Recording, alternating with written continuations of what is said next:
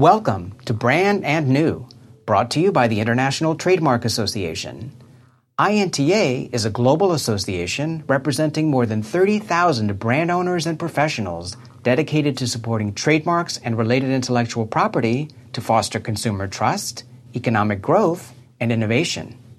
In this podcast series, every 2 weeks, host Audrey Dovey shares with you a new topic related to innovation and its impact for the legal world, with a special focus on intellectual property. My guest today is the Spanish entrepreneur Regina Polanco. After legal studies, Regina followed her passion for textile and fashion and founded 4 years ago the company Pirates Smart Fabrics, natural fibers that bring specific benefits for the skin and body, such as immune system boost.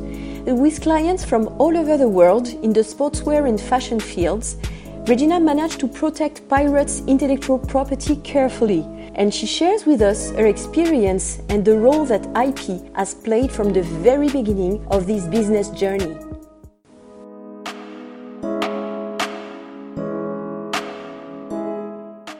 The business of Pirates, Regina relies mainly on an innovative fiber technology that is embedded in a smart fabric, mainly for active wear and outdoor activities. Mm-hmm. Your company sits at the crossroads of fashion and high tech, so we can legitimately say that innovation is really at the heart, at the core of its mere existence. Mm-hmm. Do you find this marriage between fashion and high tech trigger specific challenges?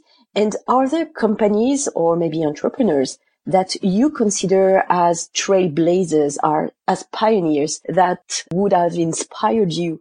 Well, fashion has always been an industry very closely linked to innovation. I think there is a real demand for innovation and high tech today. And fashion is one of the greatest, let's call it vessels, to bring these advancements to people's everyday lives, mm-hmm. since we are every day covered by clothes. So pioneers who inspired me, Gore-Tex would be the perfect example of what we want to achieve through Pirates, because it offers a unique and a high performance technology through a product that everyone can access and integrate into their lives. And I would say that that the Pirates difference is that there is a textile revolution going on, and we are far from being the only ones to be innovating. But what makes us unique is the capacity we have to offer a technology which comes from nature and working with natural fibers. This is in opposition to functional synthetic fabrics, to coatings or treatments that we can find today in today's textile market. Mm-hmm. And what do you mean by we are currently living a revolution in this area? Well, I think there is a revolution happening in textile and in fashion in different levels. So one of them, I would say, it's the technology, the implementation of technology in fashion and in textile related with virtual reality, the capacity of customize with our measurements, our clothes, to work on the sizability of the garments. I mean, there is a big revolution related and connected with sustainability. I think as well on 3D printing, there is a lot of things happening. But in what we're doing at Pirate, which is functionality, there is being a revolution of textiles that bring features. Today, people are expecting from textile to get something else than just being covered or look good. Functionality that has been very developed for the past years in sports. Mm-hmm. For example, in the sports field would be to get a dry quick fabric, which means that the sweat evaporates really quick. It has come first from synthetic fibers on fibers that have been modified, or as well thanks or because of coatings or treatments on the textiles. So what it's interesting about Pirates and what our research is focused on is trying to bring functionality and properties from the natural fibers themselves to be connected as well with one of the revolutions that it's sustainability. The textile industry is one of the most polluted industries in the world. And I think that all the new ones that are getting into this boat and the ones that were already we all have together to try to fight against this pollution. Being a startup in this field has given us the experience of seeing that it's not easy.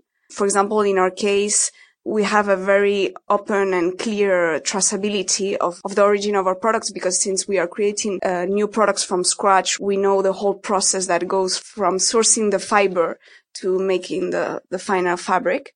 Many small innovative businesses or startups realize the importance of IP issues a little late down the road, usually when venture capital investors knock on their doors and they request an IP audit. What steps did you take to ensure, given your legal background actually, an adequate protection of your technology from the outset of your entrepreneurial journey and also down the road, like patent filings or trademark registrations, contractual arrangements? Well, so from my experience of the world of startups, it's true that they sometimes don't realize the importance of IP issues, but as well it tends to be related to the reduced budget of a startup at the beginning and the high cost that IP protection represents for a small company that isn't creating a revenue yet. Pirates case is a bit different because I started the project during my last year of my law degree. So I knew and I was reminded for 5 years how important it was. Plus I spent the first 3 years carrying out the R&D before launching any product, before selling anything. So during this period, I had time to think. And of course, I made sure to protect the business as much as possible, knowing the investment it had taken.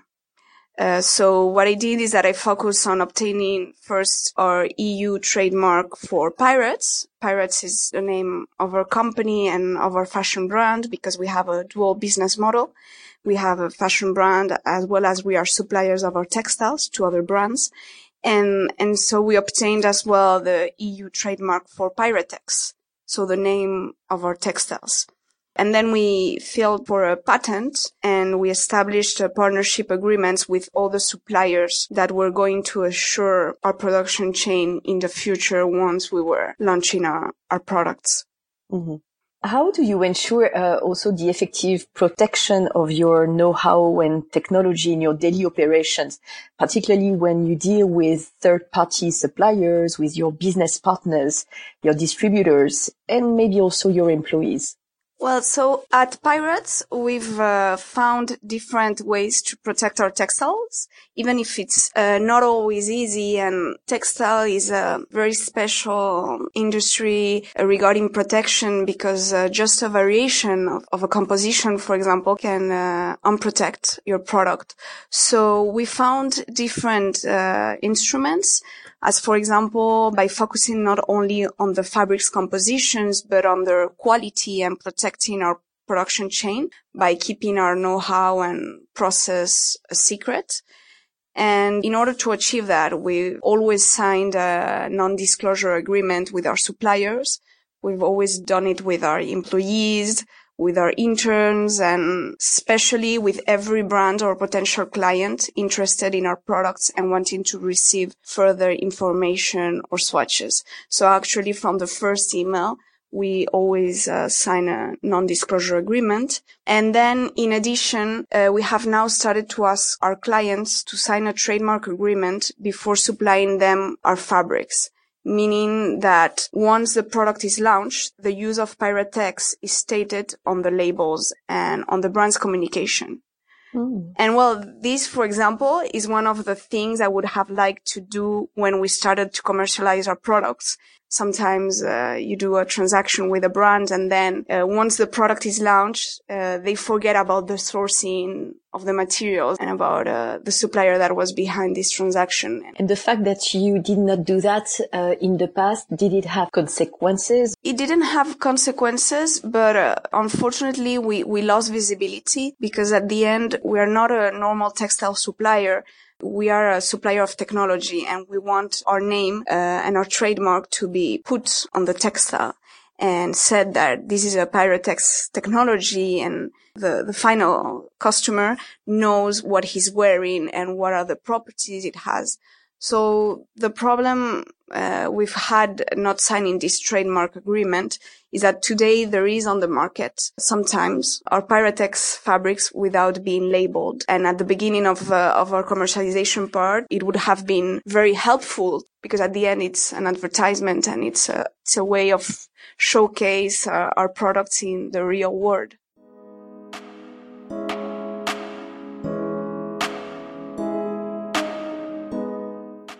Talking about Pirates, the name Pirates, when you turn to the question of naming your company and branding your products and getting visible also online, how did you navigate the issue of prior rights? And you said that you had this background that really helped you, so you did a lot by yourself. But how did you use or do you use today IP experts, IP professionals or lawyers? What do you expect from them? So interesting, because the first idea actually was to name the company Pirate without the S. Mm-hmm. And the reason why it ended up being Pirates is actually because of the trademark availability. Then, during the company's whole development process, I carried some of the legal processes just by myself. But yeah, of course, I looked for and found lawyers who could advise me well during the whole process, especially for our patent application.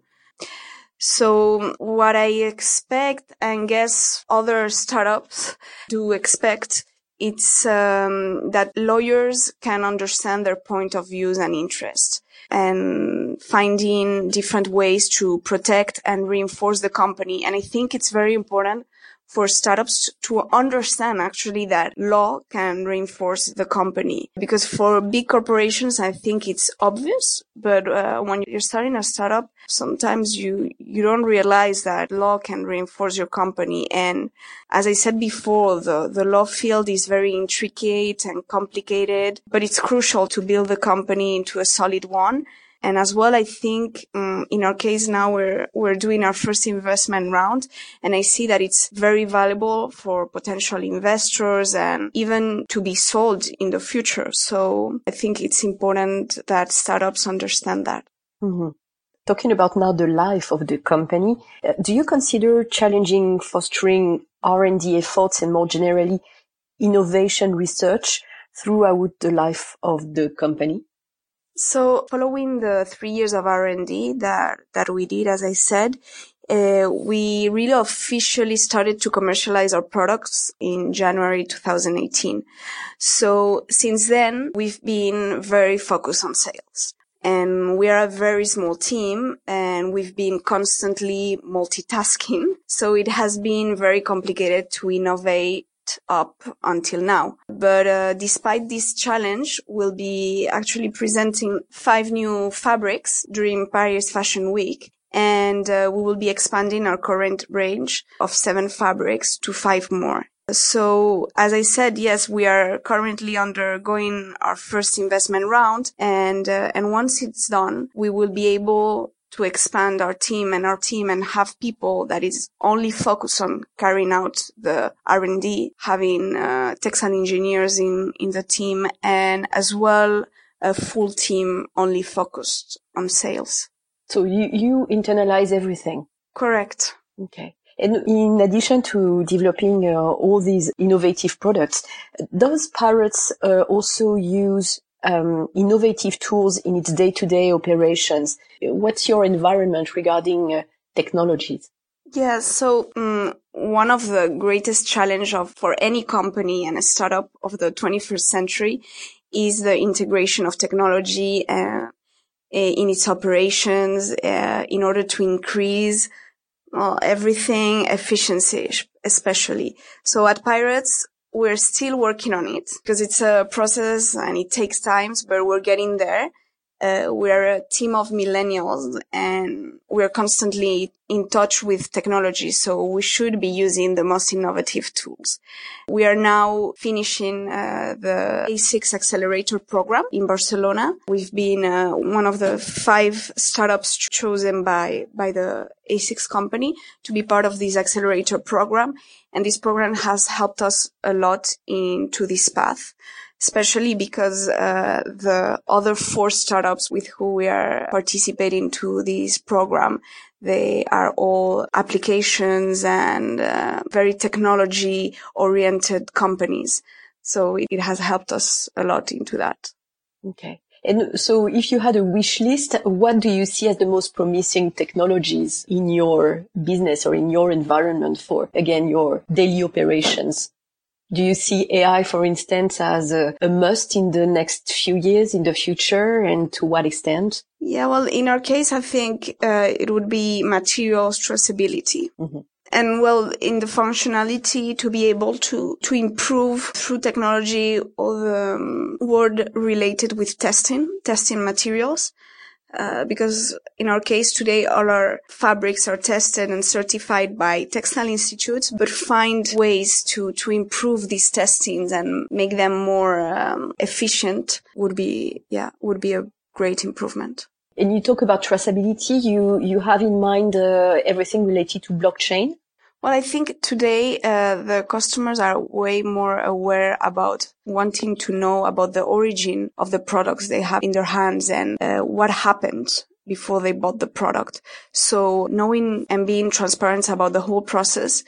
For example, in our case, we love to share the ways we knit our fabrics, because all our fabrics are knitted fabrics, so they are made in circular knitting machines, and being able to show that, to share that, to trace our products from when they were just a plant and how they got and became a fabric. Mm-hmm. And as well, traceability regarding the origin, the geographic origin.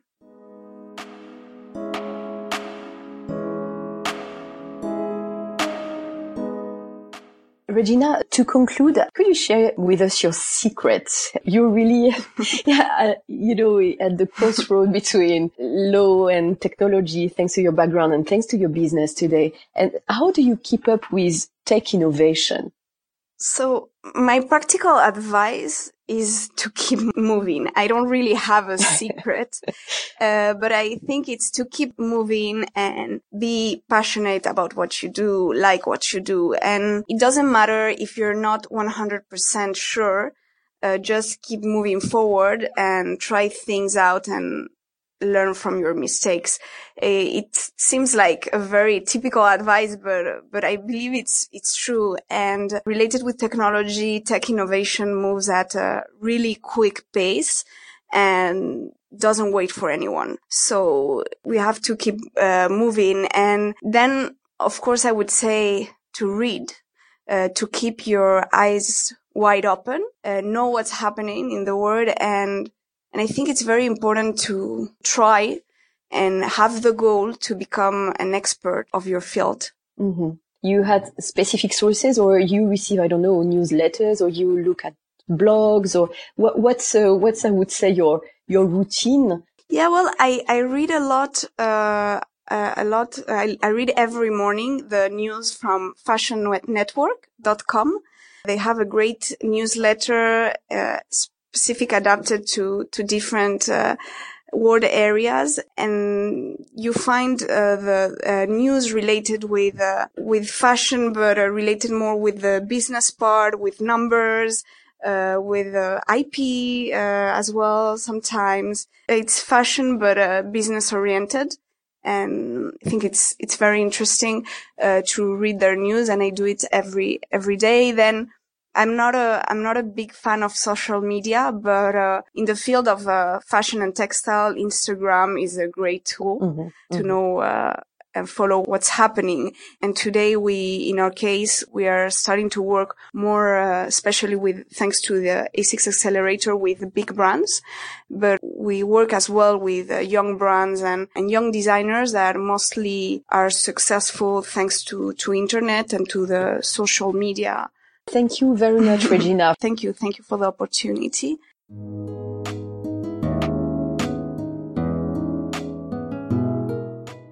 My guest today was Regina Polanco, tech entrepreneur who founded and leads the smart fabrics startup Pirates, based in Europe.